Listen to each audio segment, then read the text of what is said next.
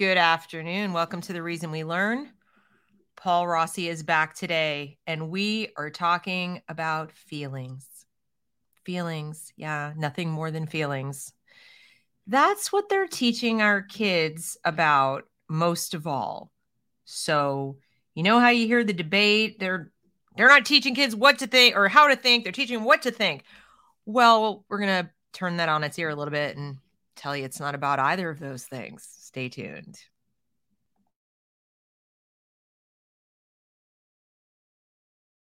Hello, everyone. Welcome to The Reason We Learn. I'm your host, Deb Fillman. At The Reason We Learn, we aspire to be part of the solution. The purpose of this show is to take a good, honest, potentially painful look at the way kids are being educated. We know we can do better, and this is where we'll talk about how. Let's learn something.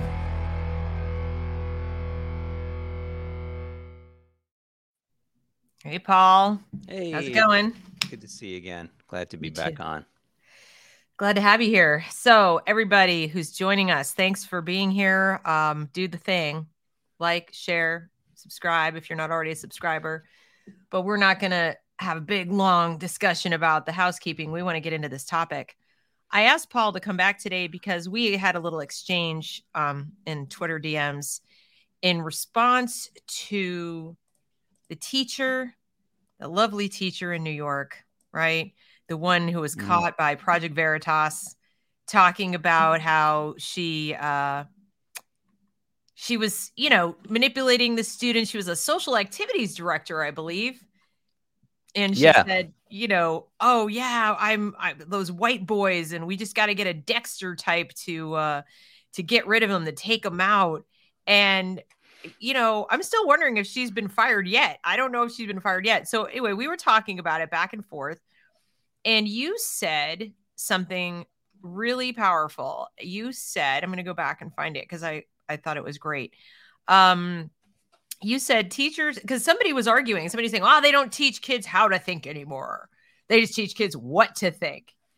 And you said teachers should teach how to think, not what to think, is a red herring. Only the most ham-handed woke teachers actually teach students what to think. Most do teach students how to think, just according to a set of simplistic heuristics masquerading as critical thinking. And then what you said to me was the icing on the cake, which was that they're doing something worse, right? That whole distinction, what and how, is kind of not really the point. They're teaching them what to feel. Explain what you mean by that. First of all, like why the whole thing is a red herring, and then what they're doing with the feelings. Sure.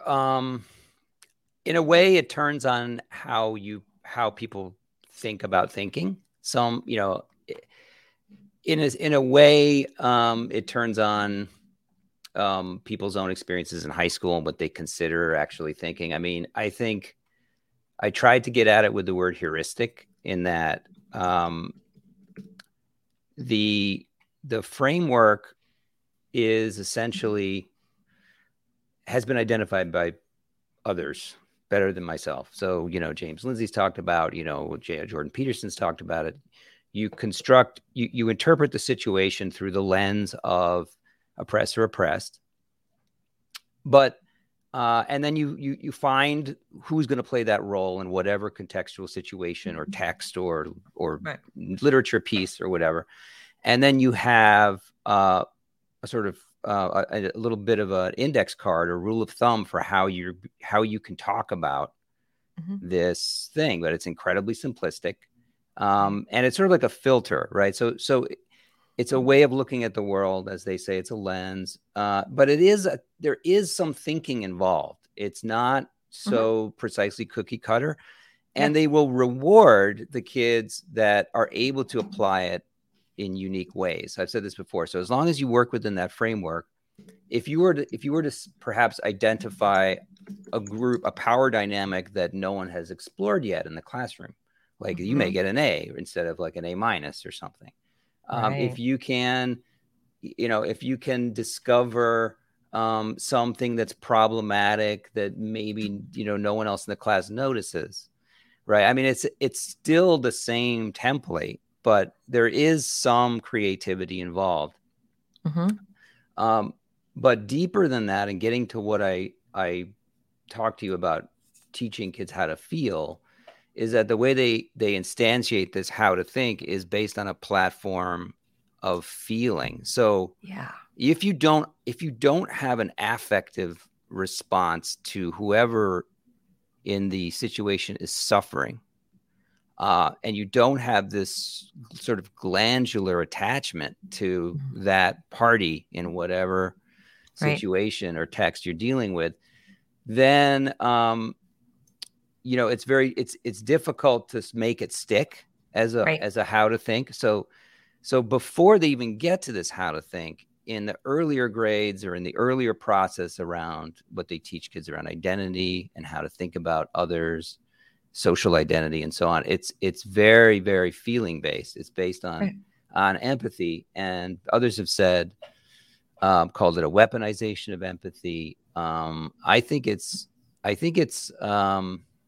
yes, ultimately that, but it starts from a more humble beginning and in a way a more dangerous beginning, in that you are very much steered away from logical, categorical thinking about what makes sense. Sure. And you're that what makes sense is replaced by what feels right, or what is ethically, emotionally appropriate. Right. And then so this is something that they get, I've seen training videos on it, and they are able to use that. We did it in my school around conversations, and where the rubber meets the road is when you have a group discussion or conversation.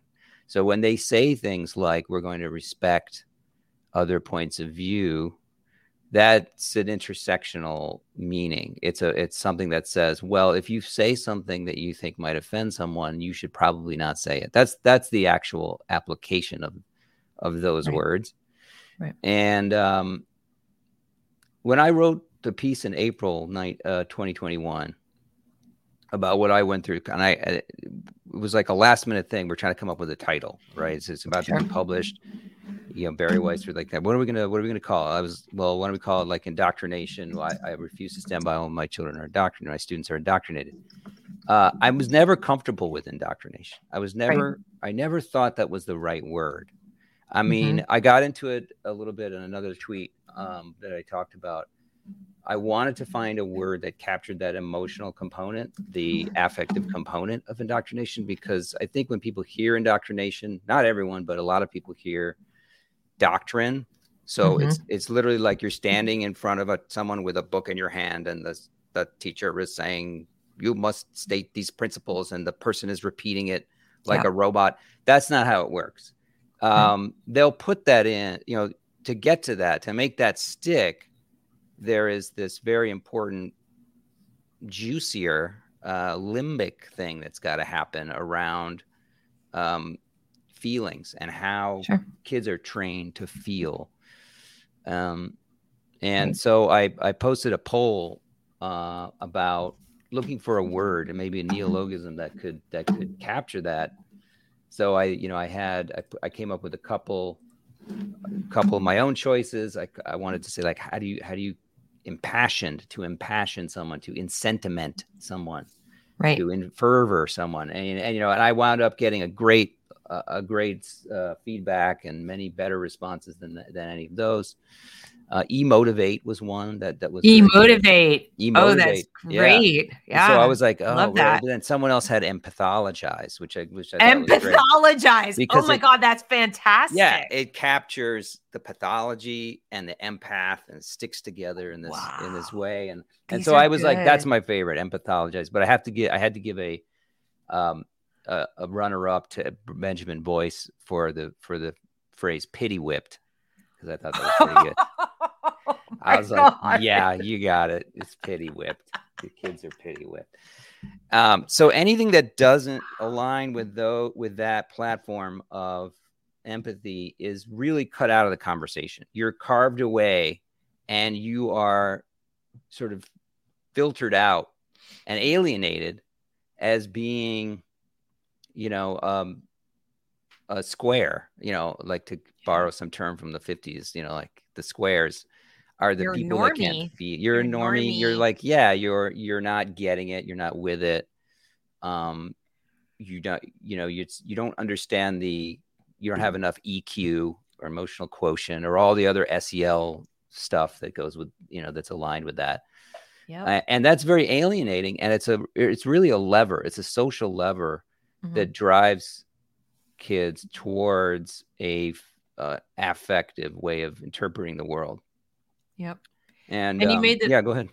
I was going to say, you made the point that they start very young. Mm-hmm. And so lest anyone think that the kindergarten teachers are going in and using big fancy words, they don't even need to use oppressor, oppressed, but they have other ways of, you know, storytelling. There's a whole new genre now of little kid picture book struggle literature where they tell stories of different, you know, intersectionality identities that are being mistreated or marginalized, whatever. And they don't use those big words, but what they do so skillfully is they cast the good guy.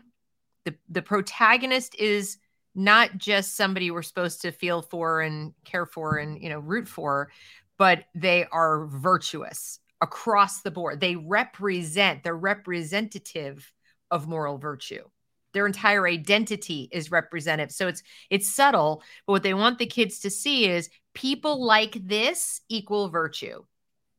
People like this equal the devil. And a case in point is a book I wrote about for Wrong Speak, where it was Not My Idea, about how it's a raw deal to be white. This book is in about 27 different kindergartens in the United States. Last count, I'm sure it's more. Librarians read it online. So they're not ashamed of it. They picture the devil actually reading the contract of being white. And the message is crystal clear. When, you know, white is lack of virtue, bad, original sin kind of concept, and not white is virtue. And when you do that at a very young age, then all the child has to do, and you do it with all the identities, all the child has to do, and it's easy, like you said, it's a heuristic. They go, person is, you know, the role of oppressor in this scenario is being played by, you know, the white male or whatever. And, you know, the white cisgendered, blah, blah, blah, male. And they don't even have to have the vocab. They just have to look.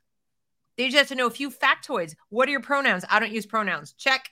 You know, and once you give children whose job is survival, right?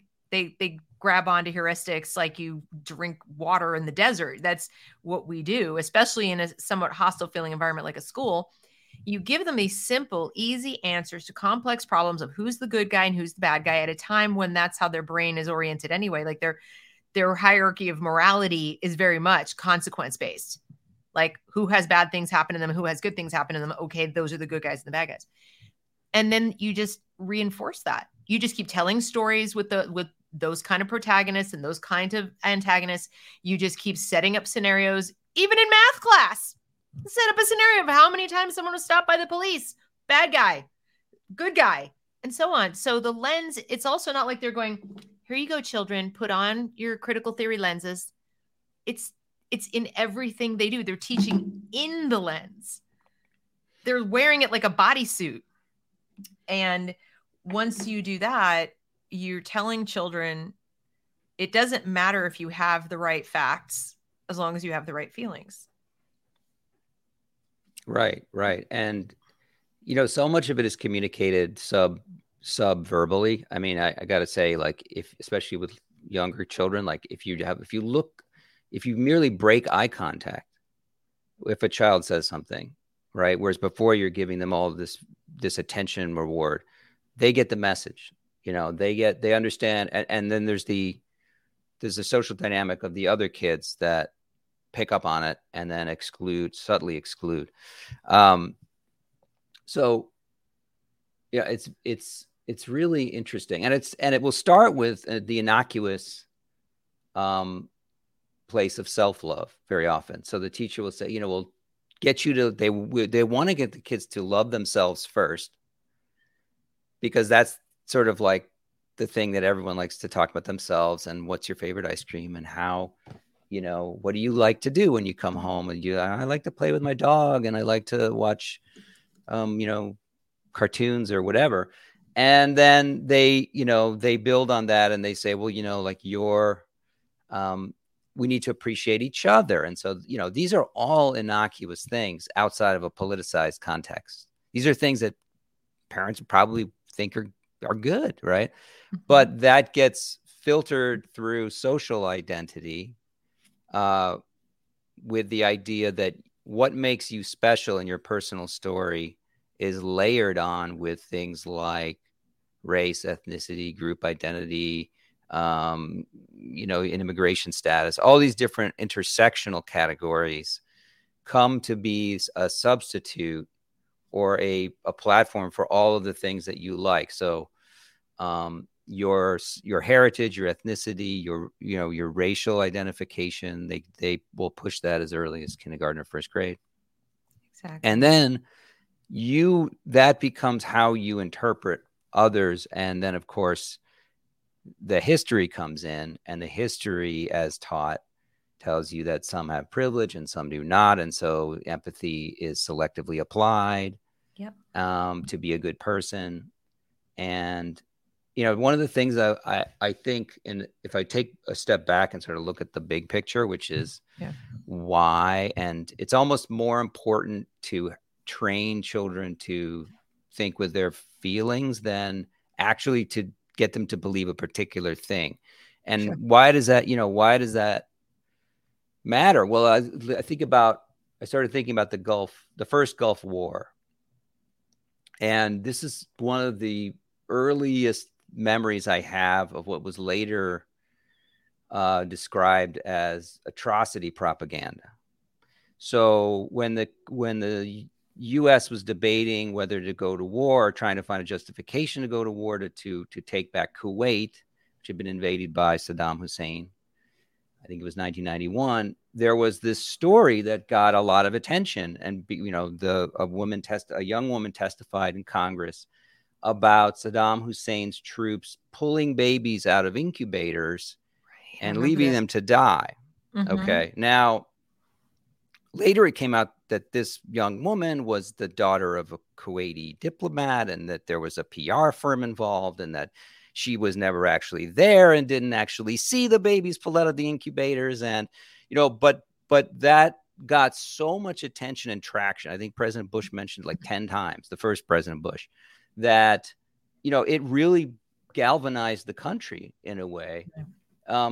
And we started to see that again domestically with things like Trayvon Martin and Ferguson and Hands Up, Don't Shoot. And these atrocities started coming and started being leveraged to gain consensus around certain policies and ideas, sets of ideas. So if you've trained a society to think with their, you know, feelings, then you have created a populace which is so much softer and easier to manipulate. I mean, it's just it almost seems trivially easy to do that. So in a way, I think that that's actually more dangerous than whatever particular, you know, left-wing belief system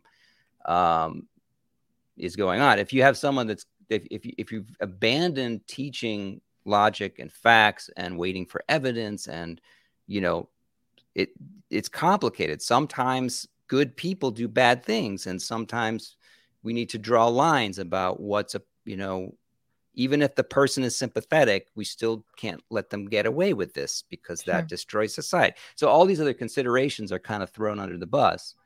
Mm-hmm. And I just think that it's just neglected aspect of all this. So I'm happy to raise it. Yeah, my friend Barbara, who's been on the show a couple of times, said she remembers everything from childhood. She's one of those people who has a vivid memory of being like in her crib. You know, they've just those very few and far between, but people who do that amaze me. And she remembers coming to the conclusion as a very young child that she had to have the right facts. Like she had to have her facts right to have the right feelings.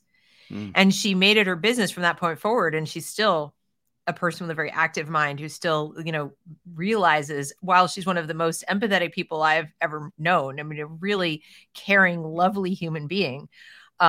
Yet she understood that early on, even as a child, like, I've got to have the right facts. And the example that she gave, I believe, was when, you know, she was very close to her mother as a very young toddler. And then her mom took her into the doctor to get one of her regular vaccinations.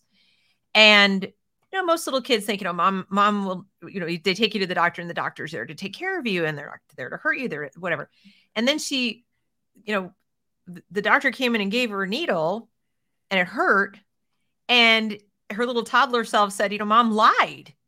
Mom's a liar.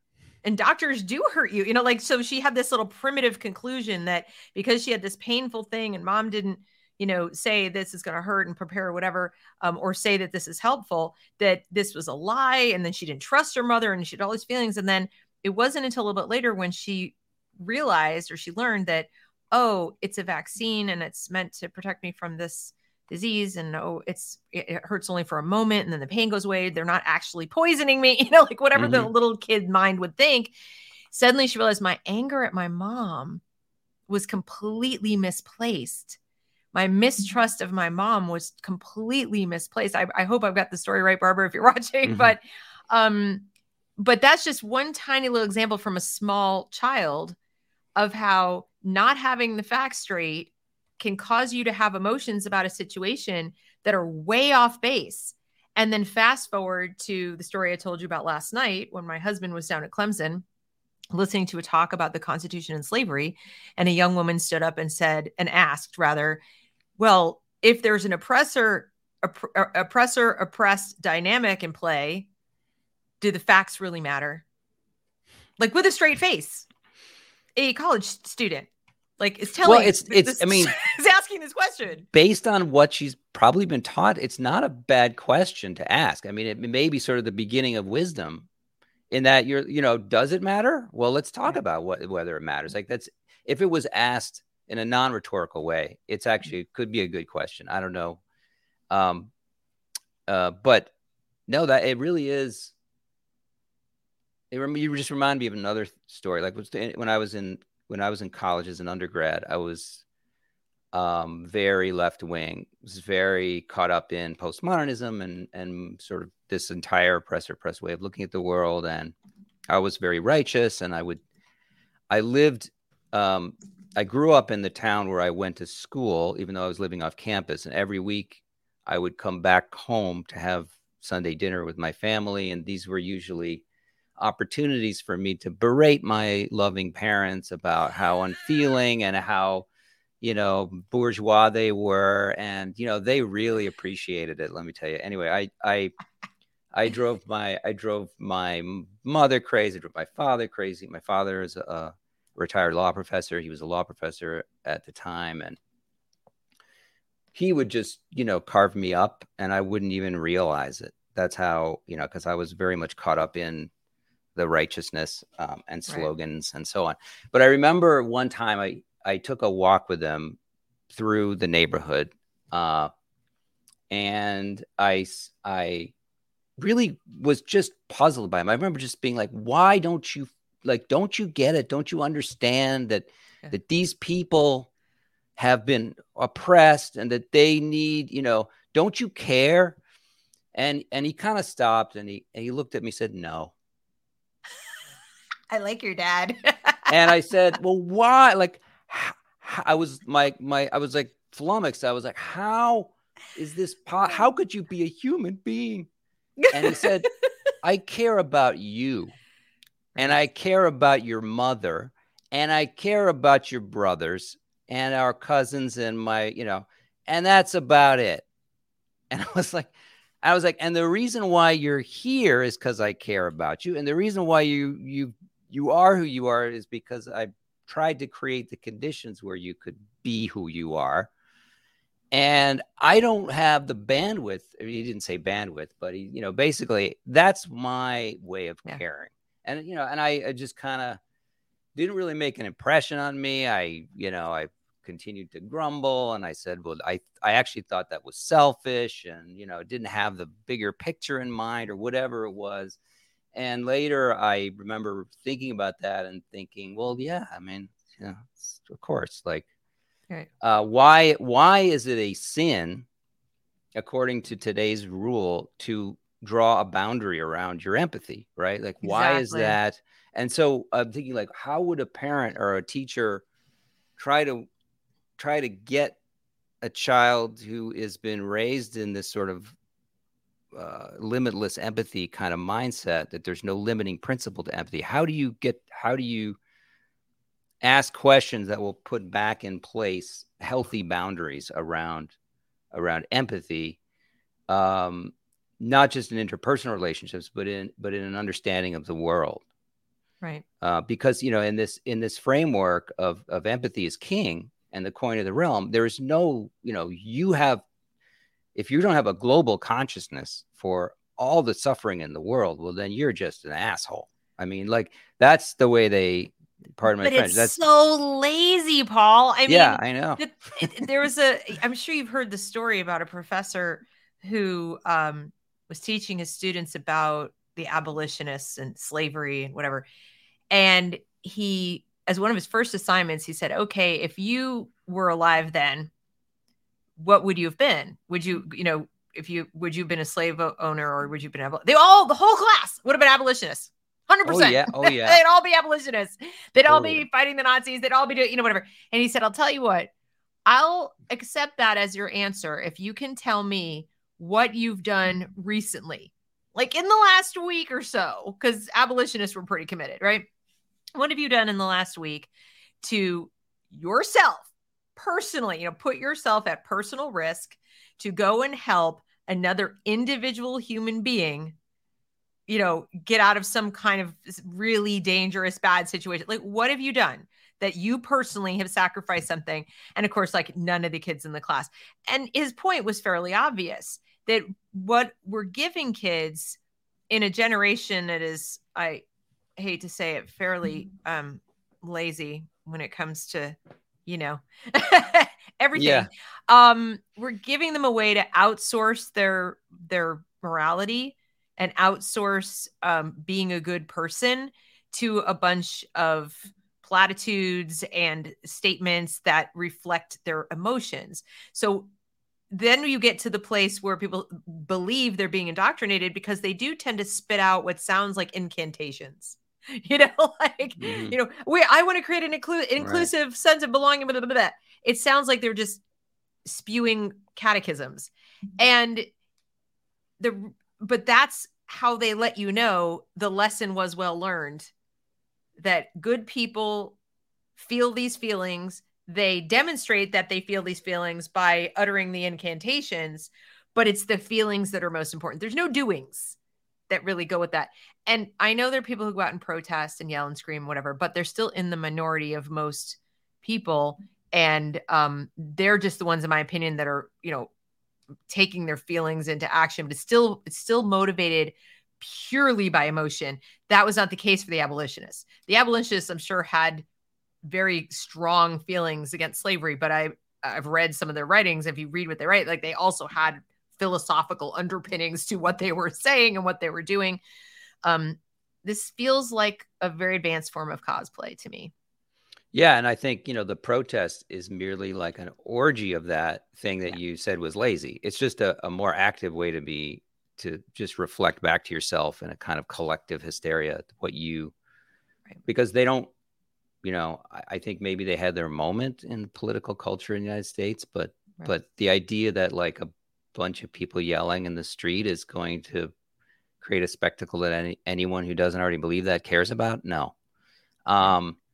Exactly. You know, it's part of the moral identity of the self, and the way that your moral identity is like the temple that you worship at, and you go into there, and by making the incantations, you can feel good, and you've reaffirmed your goodness.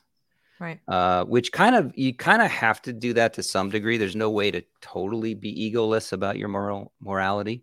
Yeah. I think everyone has to have some kind of way to reassure themselves. But yeah, the more divorced from deeds that is, the the emptier it is. Yeah, it is. And I think it actually, the more divorced from deeds it is, and the more it's grounded solely in emotion. Mm-hmm. And I think the emotion that's paramount here is, how do I feel about me? Not how do I feel about anybody else. It's like, how do I, am I a good person? Okay. You know, like they need to feel that. Do you remember in 2016, there was, when Hillary Clinton was campaigning, she went to like various places and she was kind of ambushed by some Black Lives Matter protesters behind stage before she was going to go on. And I saw a video of this. It was really interesting. And they kind of surrounded her, and they were like, well, and she was like, well, what policies do you have in mind? And what would you want me to do? You know, and they were like, we just want to know that you feel, we just want to know that you have, that you share, like, and so she was like, well, look, you know, to her credit, she was kind of like, well, you know, that's nice, but like, I don't really operate in that sphere. Like, she kind of, just didn't. And you just saw this just tremendous disconnect between policy, like a kind of person that's focused on the real world of things, even if it's a sham, you know, for her. Yeah.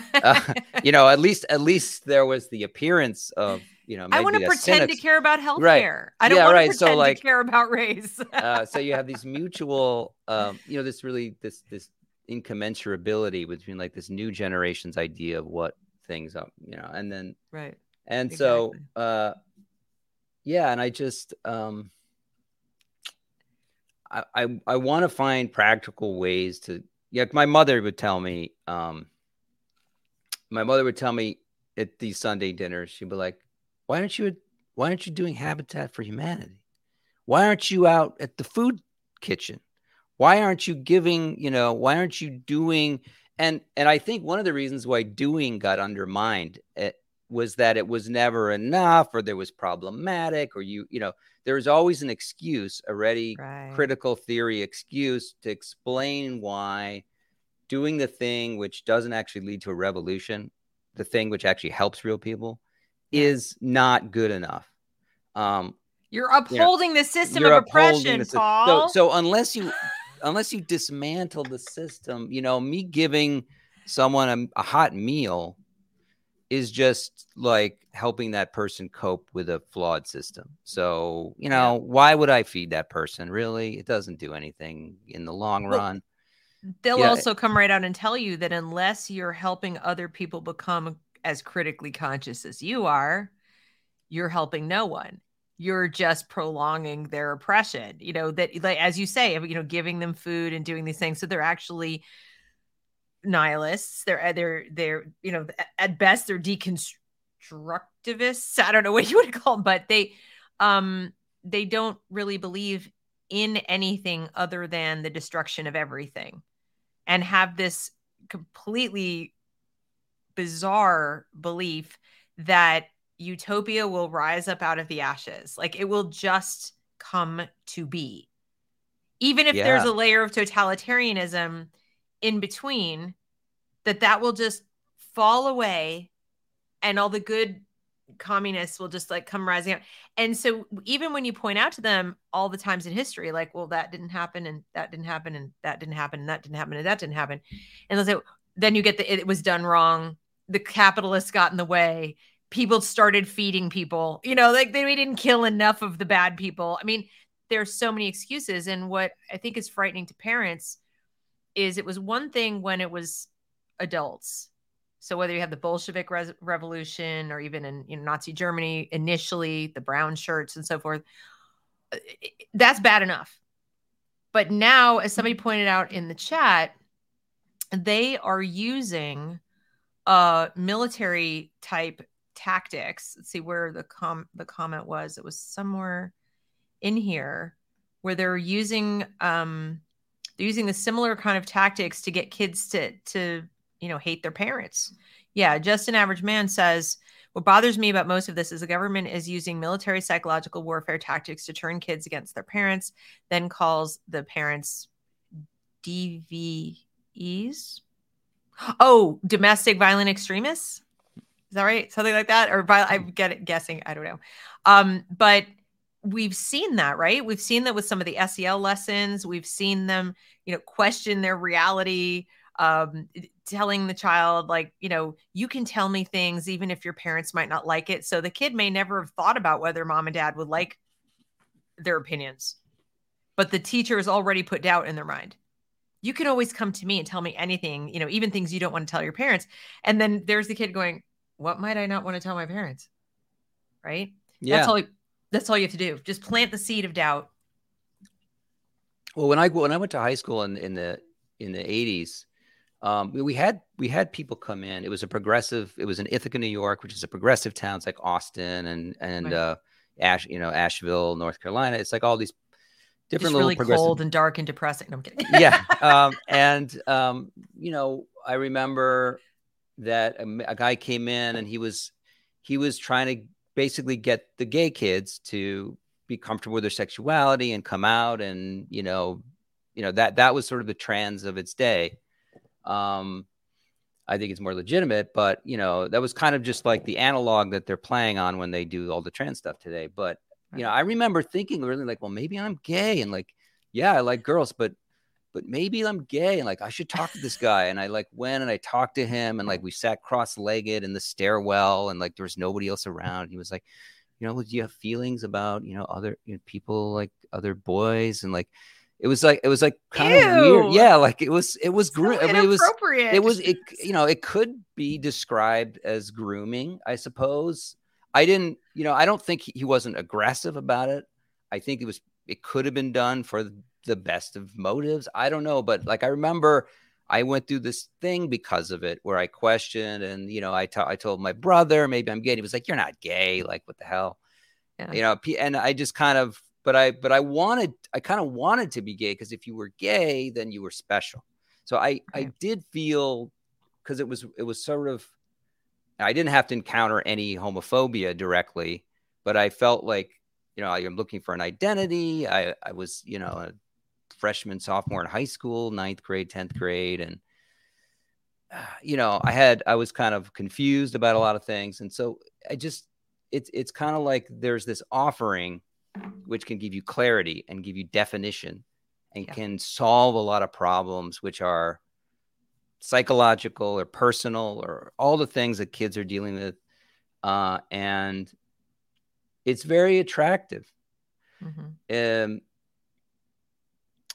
And, you know, it's interesting. I kind of forgot why I mentioned it. But, well, I mean, it's just, you're pointing out that you don't have to be you know, I think a lot of people mistakenly assume that these kids who fall prey to this are either, you know, intellectually challenged or they come from bad homes where the parents aren't countering it with anything. And they're, you know, just kind of left to flounder and the teachers are coming in and taking over and whatever. And the reality is that this can affect any person. And sometimes the people you least expect are the strongest pushing back against it. I mean, I had the opposite upbringing in the sense that, you know, I grew up in a very chaotic household. My mom left.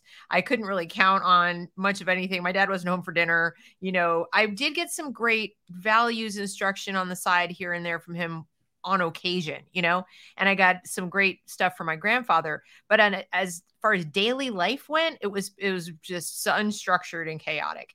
And I had lots of insecurities and lots of issues. I definitely was a tomboy hardcore, like they might have tried to trans me but somehow in a weird way that made me more cynical and skeptical about adults and people in authority. To me, adults couldn't find their way out of a paper bag with a flashlight and a map. I thought they were, you know, I had examples of adults in my own life who were like not getting it done, you know? So I wasn't the one who would defer to adults because they were adults. I'm like, you people can't get out of your own way. So I'm not sure I should trust you. And I've heard other stories like that where, you know, some of these teachers, they go, oh, there's kids and they're traumatized and this and that. Like, and some of them may need extra help, but some of them may be like, I'm on to you. And I know. Right. So I sometimes wonder if, and I've spoken to some teenagers who've told me that this is actually the case, at least in their friend group. If there are kids who are going along with this because it's easy. You know, if the adults are going to hand you a recipe for how to get an A, how to be in the in crowd, how to be approved of, how to be thought of as a good person without breaking a sweat. Like, you don't have to even think. You don't have to do anything. Just utter the words, the incantation, show up at the protest, paint the sign, wear the mask, do what you have to do, and just get through the day. And I do think for some of them, the fake it till they make it, it sticks. It becomes their identity. They don't know how to back out of it. They're like, ooh, I was playing along to play along. And now all my friends and everybody I know is in this group and I don't have any other friends. And then I think for others, it's a complete gag. And the tragedy, of course, is that no matter which group they're in, if they're in the, I'm just playing along, or the I totally believe this, they're not getting an education.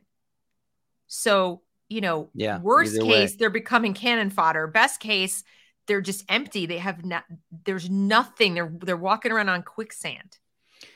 I think if I'm thinking about what's best for every society, I remember, I think the greatest damage is done to the kids that really are sincere and they want to make sense of these things, and it doesn't make sense, but they feel really deeply that their own subject position in this game is, they feel a real responsibility, and you want a child to feel responsibility. You want them to take it seriously. I remember one of my students once said, I made a joke or something, and they were like, oh yeah, life is just a game.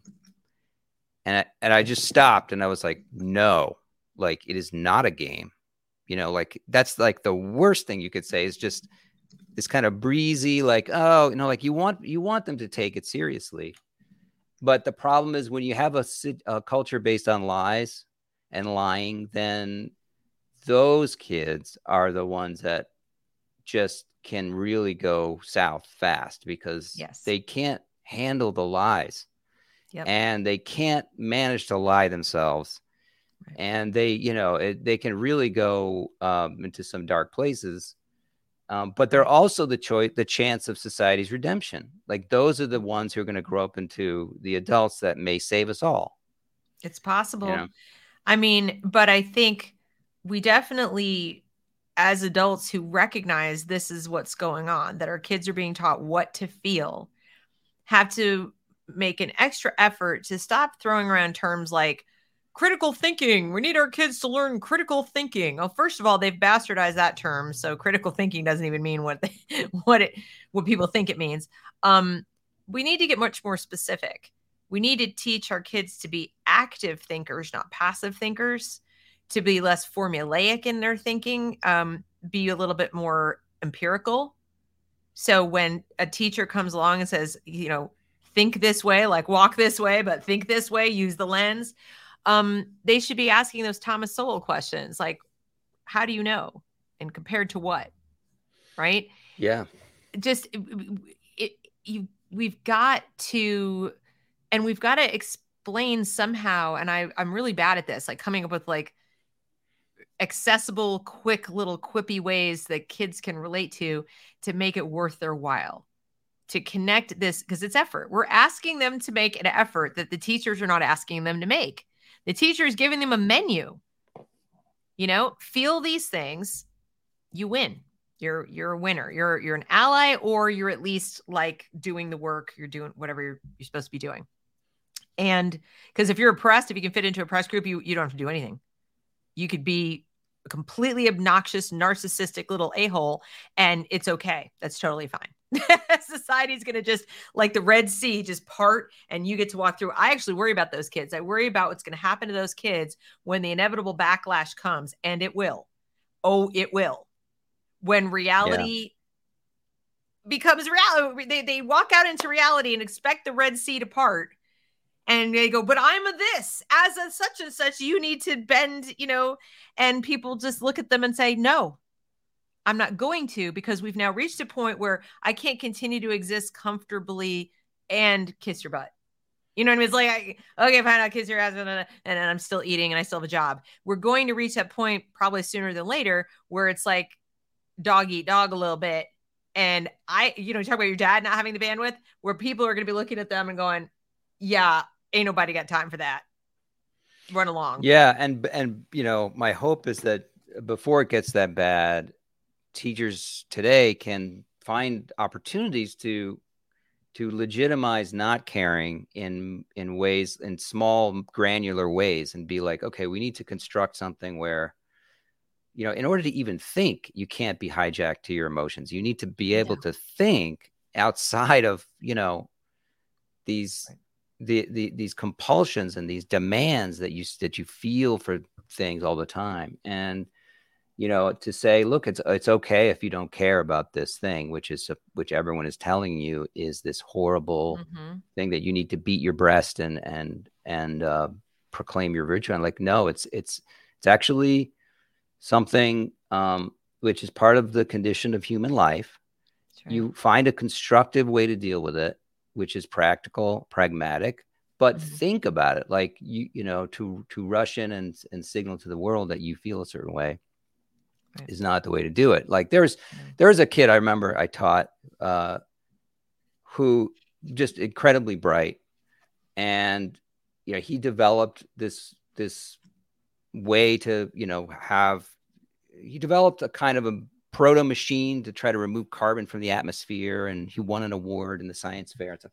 And I guarantee you, when he was working on it, and whatever you think about global warming or whatever, let's imagine you'll find a different context. You still don't need extra carbon in the atmosphere. Yeah. Right. You know, it's not good. So like, he wasn't feeling when he was working on that. He wasn't like, in any more than a baseball hitter doesn't think about his average when he steps up to the plate. Like he's not in the pitch and toss of his emotions. He's doing equations and he's, you know, shaping wood and metal and electronics and stuff. So that's okay.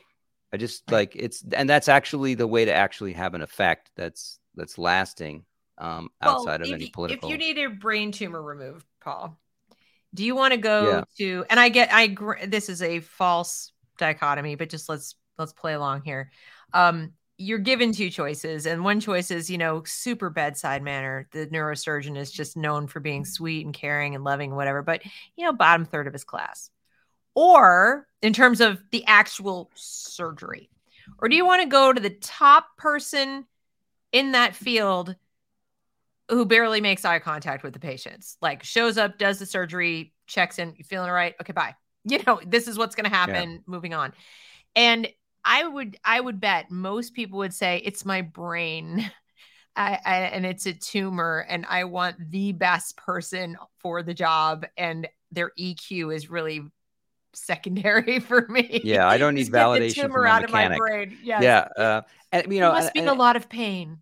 And I think it's okay too, even in social settings, for example, like to say, you know, well, rather than just say like, oh, yes, it's my fault. I've done all these terrible things and I accept whatever should say like, okay, we need to develop a set of rules by which we can all cleave to and abide by those things in an objective, universal way. And like, if you're going to be claiming special pleading things around that, well, then that has consequences that you should be aware of. And these are the consequences X, Y, and Z for society, for yourself, for your health as a human being. And I'm not going to enable that. And that's okay.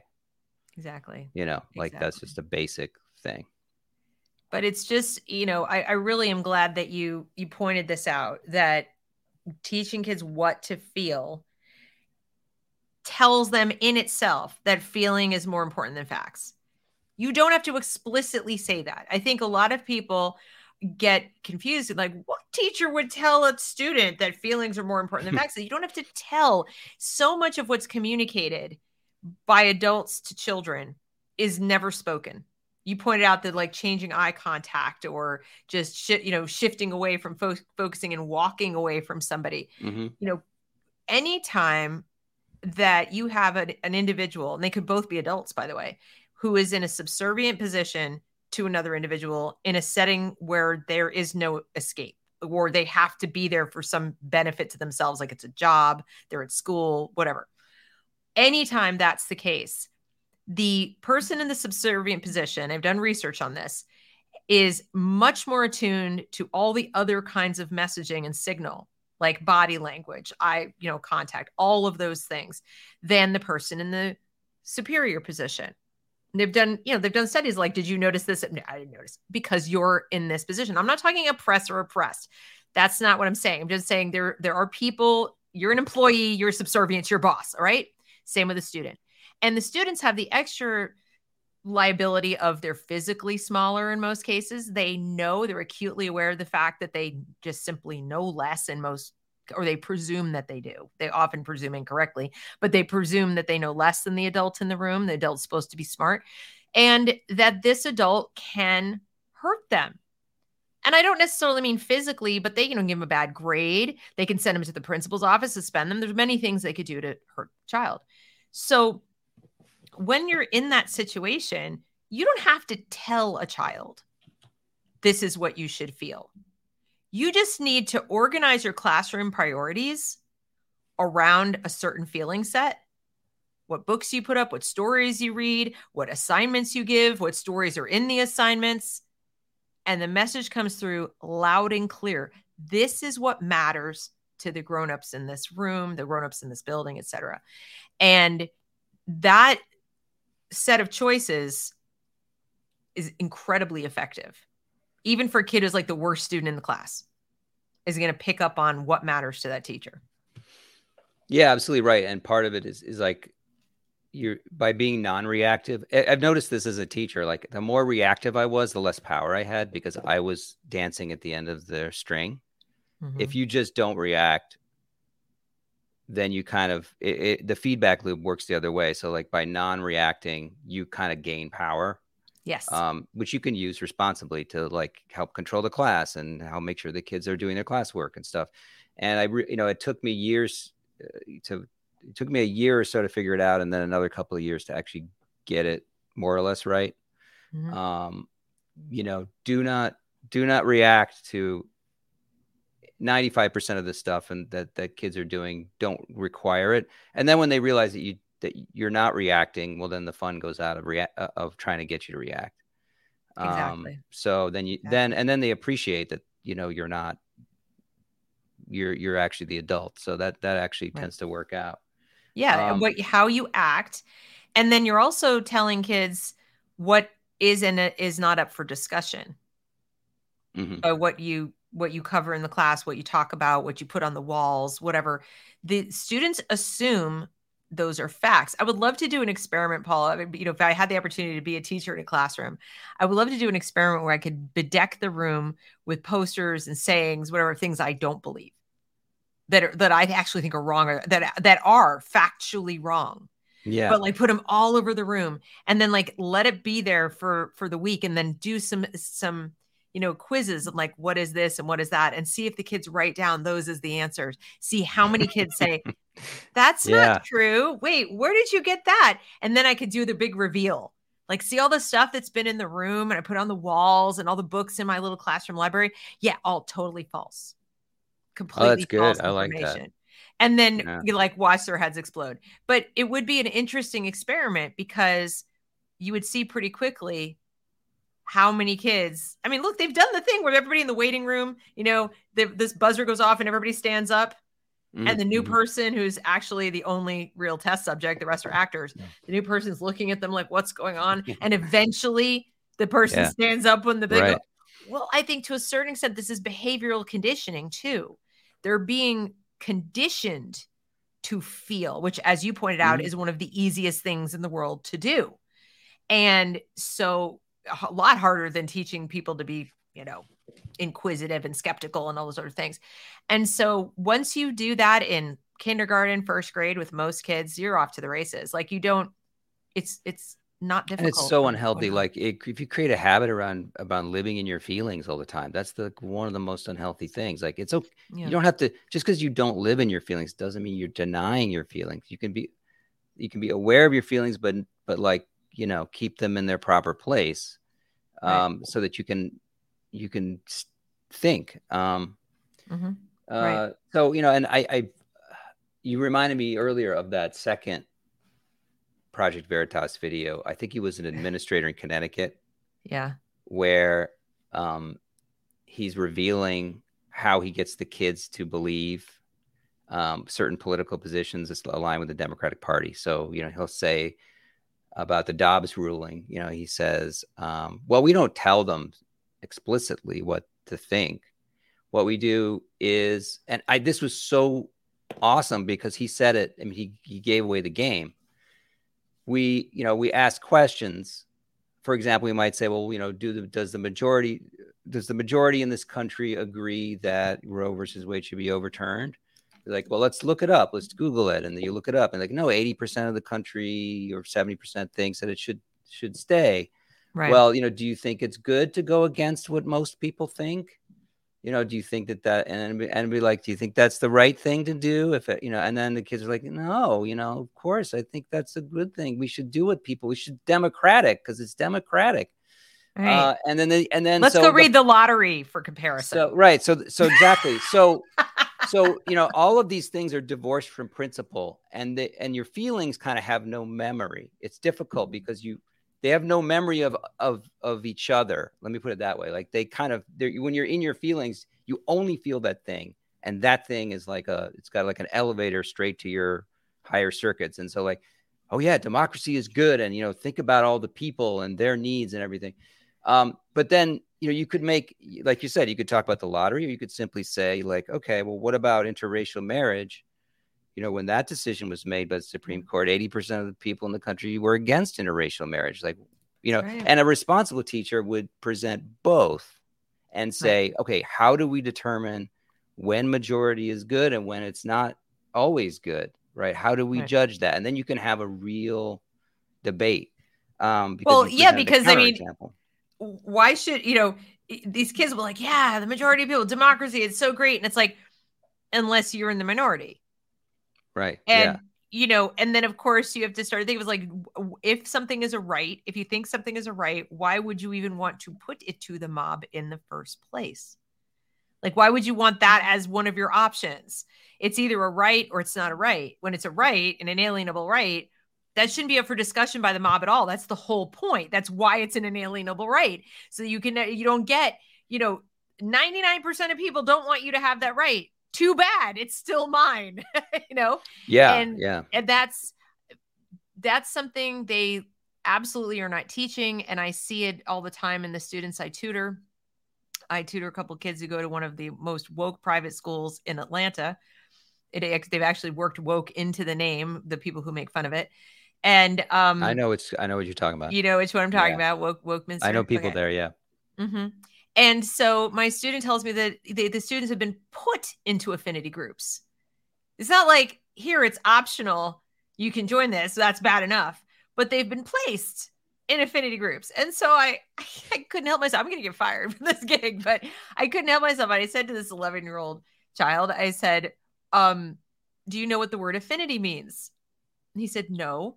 And I thought to myself, like, why would you? Yeah. You don't have kids be in something called an affinity group, and you didn't even tell them what affinity means. So then we looked it up together, and it's just, you know, kindred spirit, you know, shared whatever. I said, do you feel like you have some kindred, you know, similar things with the other kids in your school because they're Asian? He's like, no.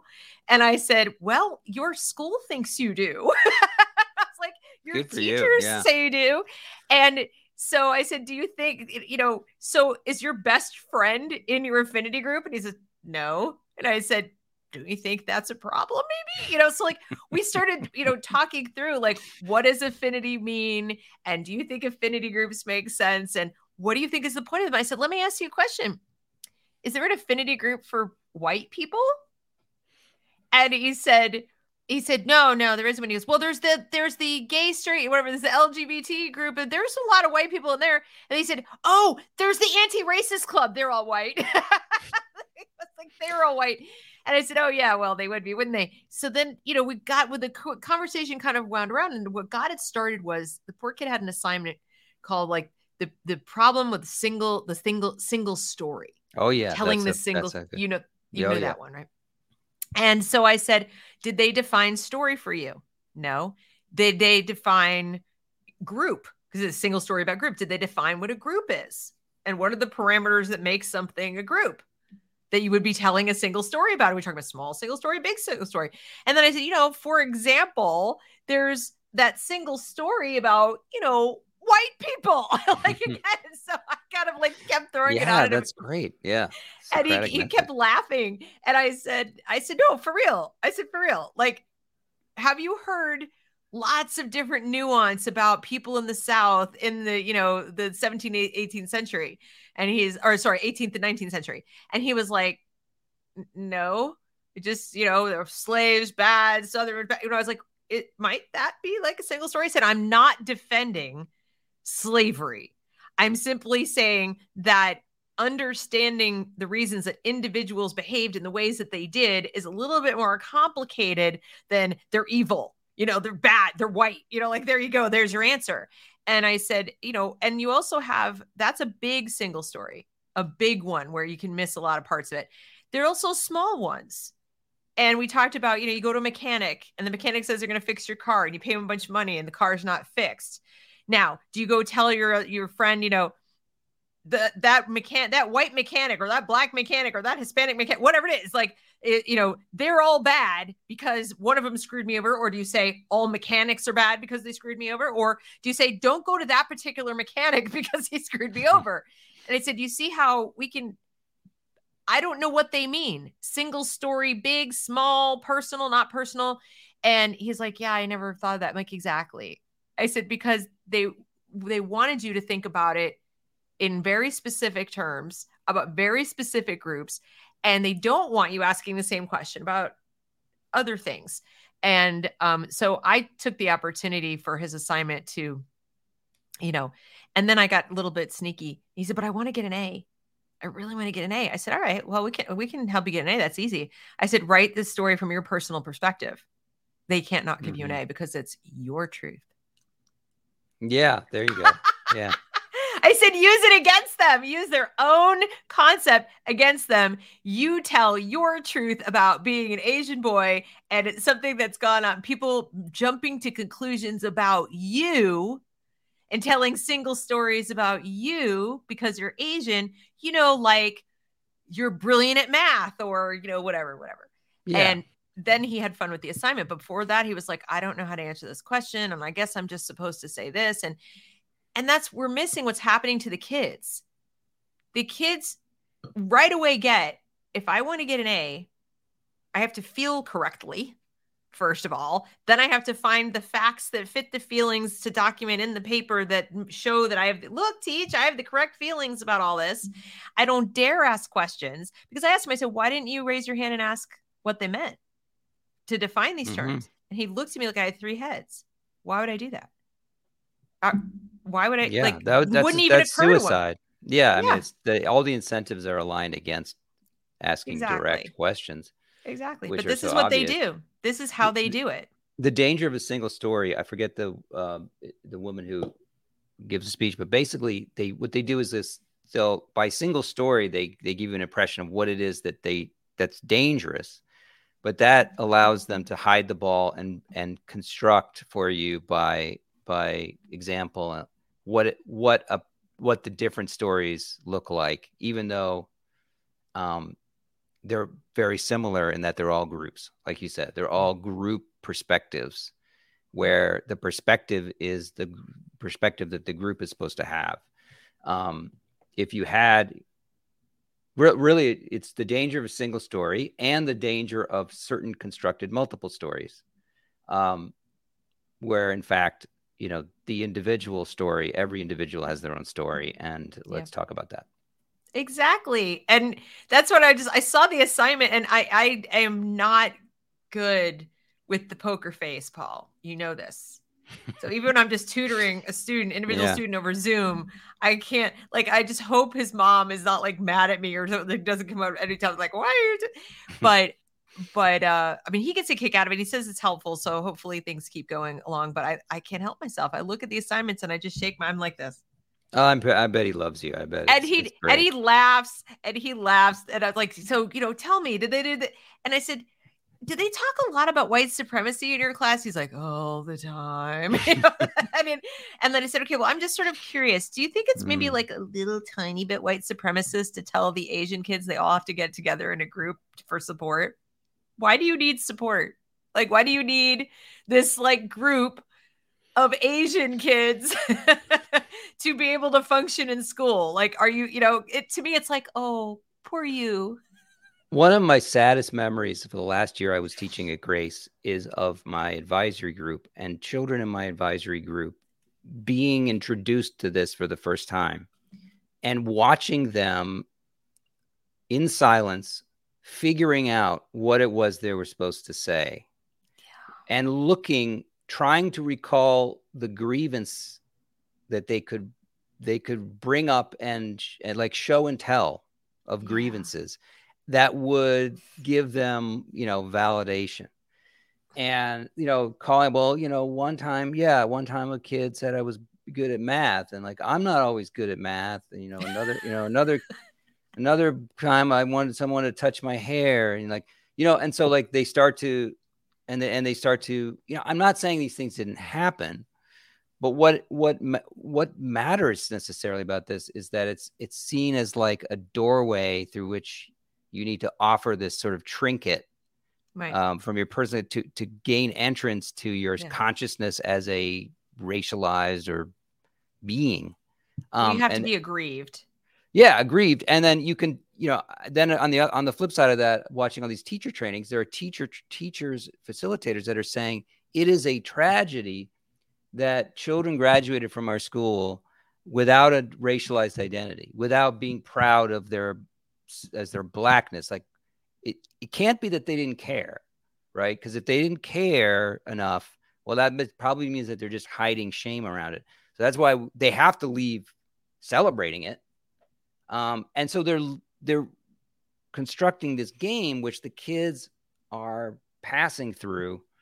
And by the time they leave, they know, or at least they know how to lie about it, but they know how to play this game.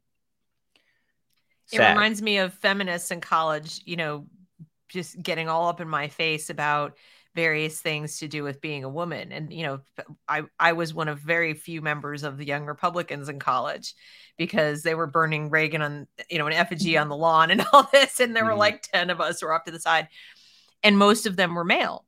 I think we had like one other woman in the group. And I would be accosted by these, young feminists. And then, how can you as a woman, and as a woman, blah, blah, blah, blah. And they could have, you're just, you've internalized misogyny. Even then in the 80s, I'm like, you've internalized this, you just hate yourself. And I'm like, or maybe I don't care.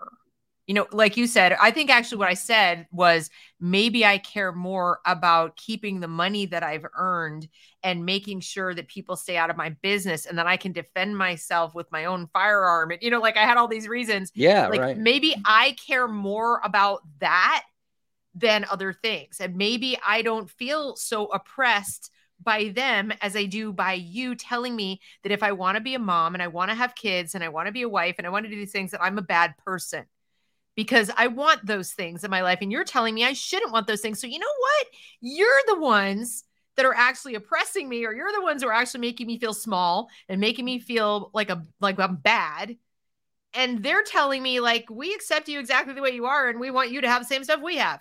You want money? We want money. Hey, yeah, we have something in common. I mean, they can't conceive there's this sort of, they project their own ideas and wants onto other people.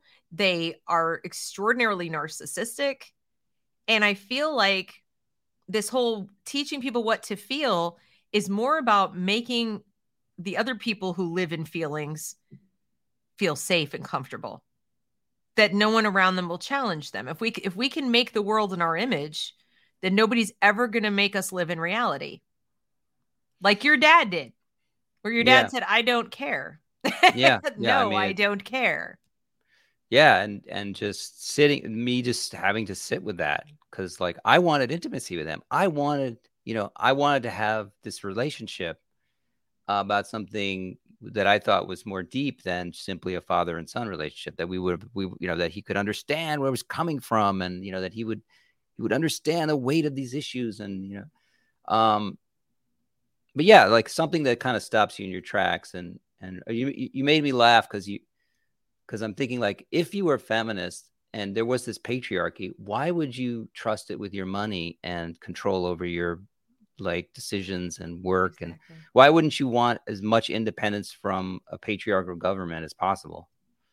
Exactly. I never understood, none of it made any sense to me. Why don't I get all the choices? Why can't I do all the things? And And it's, you know, I just want these kids to be able to do their own thinking. If they arrive at different conclusions than I do, that's fine.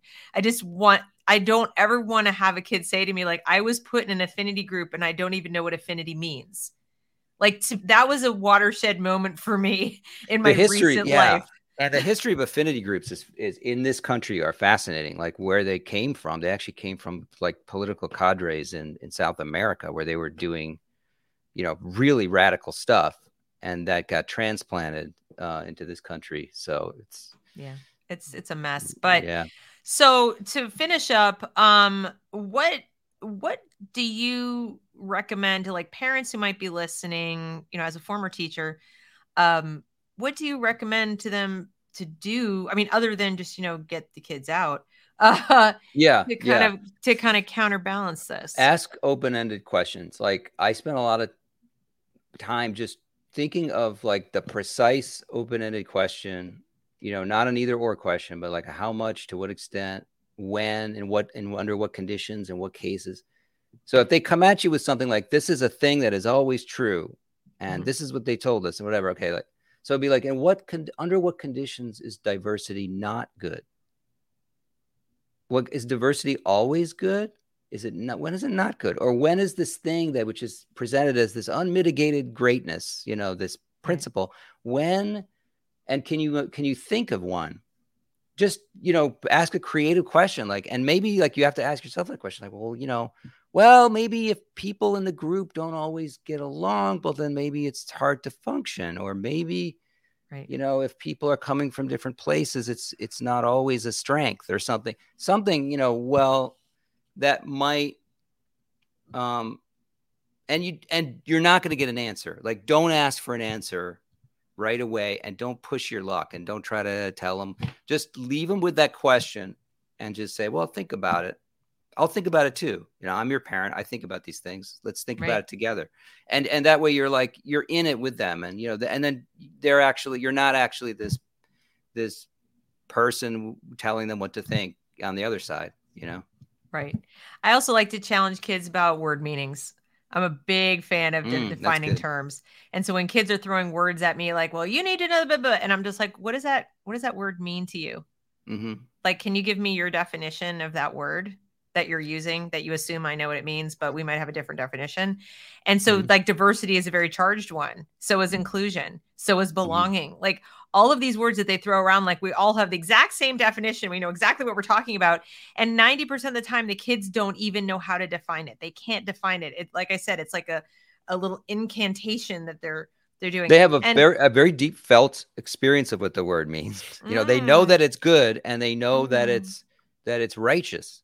But they really haven't explored it. And that's a tremendous opportunity to explore it.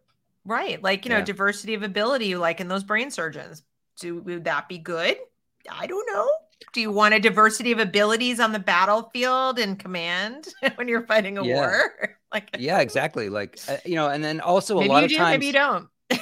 a lot of times is DEI and these ideas are presented outside of time. Like they're just presented as things that were never developed. They have a very recent past, and you know some of them go back 200 years. But in their recent, like when was this invented? When did we invent this as a thing that was important? Right. That you take for granted, you know. And does consistency matter? So do the words change meaning depending on who's uttering them and what they're using them for? So, you know, take the Canadian shop teacher.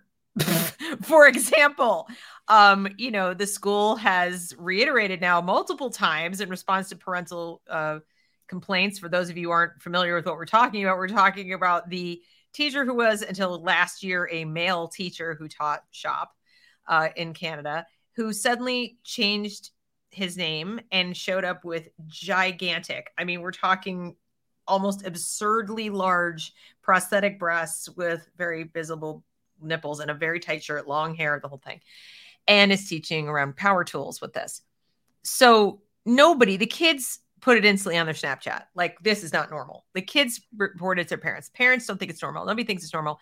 The school says, and it happened after the school made this very public, we're committed to diversity, equity, inclusion, and recognizing gender expression. in comes this guy. So they're saying, no, he has a right to do whatever.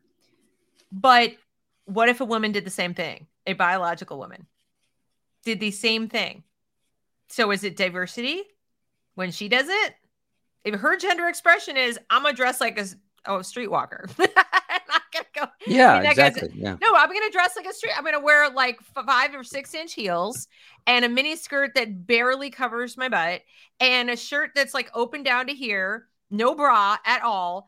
Full makeup, long nails. This is my gender expression. I'm going all in on the feminine, stereotype, whatever. And I'm coming in to teach shop class. Would they say that's okay? That's her gender expression? Or would they say this is unprofessional and you've got a classroom full of youngsters and like, what are you doing here? And that would be it would be like the Martha's Vineyard of gender expression. Let's see what happens. I actually think they probably would allow it. And then that should be your first clue that something's amiss, because why would you allow it? This whole, we accept everything, means you reject nothing. That means there's no limit. There's no limit at all. Then the next day they'll come in and say, my gender expression is naked. My gender expression is I feel my most feminine with no clothes on whatsoever. Clothing is oppressive. I'm coming to school nude. And what's the rational argument against that at that point? No, I imagine like if I objected, they would say I was slut shaming, or it would be my fault because I would be sexualizing a naked body, right? So like, how dare I sexualize a naked body? Well, exactly. So what we're running into now with a lot of these things that they're teaching, they're trying, I don't think they're succeeding all the way, but they're trying to teach our kids not only to feel certain things, but to have no feelings in terms of self-protective boundary feelings, those gut instincts that go, uh-oh, like this person is kind of touched, to have none of those. Like you have so many feelings for others that you have none for yourself. Yeah, it's fragility. It's basically if you don't accept this, well, it's your fragility. And I was just thinking about what if it was a woman who, started thinking they were a man and wore like a kind of a cucumber in her pants. And, as opposed to a man doing that. Right. So like same problem because the gender expression is trying to make sense of what doesn't make sense, because the gender expression is tied to the person's identity as an oppressed figure. Yeah. Therefore it's legitimate. I think that's actually the subtext. True. So that if you are cis and you do it, well, then it's not good because you're just sexualizing yourself and that's uncomfortable. But if you're trans and you do it, well, then, it's protected. It's kind of like your protected speech around your thing. Except what we're also teaching the kids is that if you want to go out in public and push the boundaries of decency and push other people's boundaries to make them uncomfortable, do things that would not be okay if you did them as yourself, simply put on a costume and go do it and it's fine. So that's another lesson that we're teaching in this whole, like, here's how to feel. It's like, don't have any feelings about the behavior of others that are negative. You're not allowed to do that. And so it's kind of weird. We're like encouraging narcissism and self-sacrifice at the same time. It's very strange. And I think you're just going to end up with two groups of people. You're going to end up with malignant narcissists and self-sacrificing, sheep. And I think that might even be part of the goal, but that's a whole other show. So I think folks, the message here is just make sure that you tune in. If you have school age kids, make sure you tune in to what they think about things and if they're actually thinking or feeling. And if they are, as Paul says, throw some open-ended questions their way and try to get them back into the actual thinking realm. And next time you're on social media and you hear somebody say, or see somebody say, they're teaching kids what to think, not how to think. Remember, that's not exactly true. They are teaching them how to think using a specific thinking style, using heuristics that lead them to feel and not to conclude anything based on reality. So did I get it right? I think so. Yeah. Yeah. Okay. All right. Well, anything else you want to say before we check out here today? I just want to say I'm holding out hope that this shop teacher with the massive falsies is actually trolling. I hope. If it is a troll, I will be. I'm in awe. Exactly. Like it is. If it's a troll, it's the best troll ever. But I kind of just wishful thinking. I'm just going to put it out there. It really would be. But I mean, you know, that's a lot to take on. That's a lot. Yeah. To take but on. I mean, there are protections for the person in the workplace. Like it could be like a Mr. Garrison thing on South Park. You know, there's just please, you know, please, God. If he's not, I think someone ought to. Just saying. You know, I think someone out there. All right. Anybody hiring? I know, really. All right. Thanks, you guys. Right. Thanks, everyone, for coming. And we'll see you next time. Take it easy.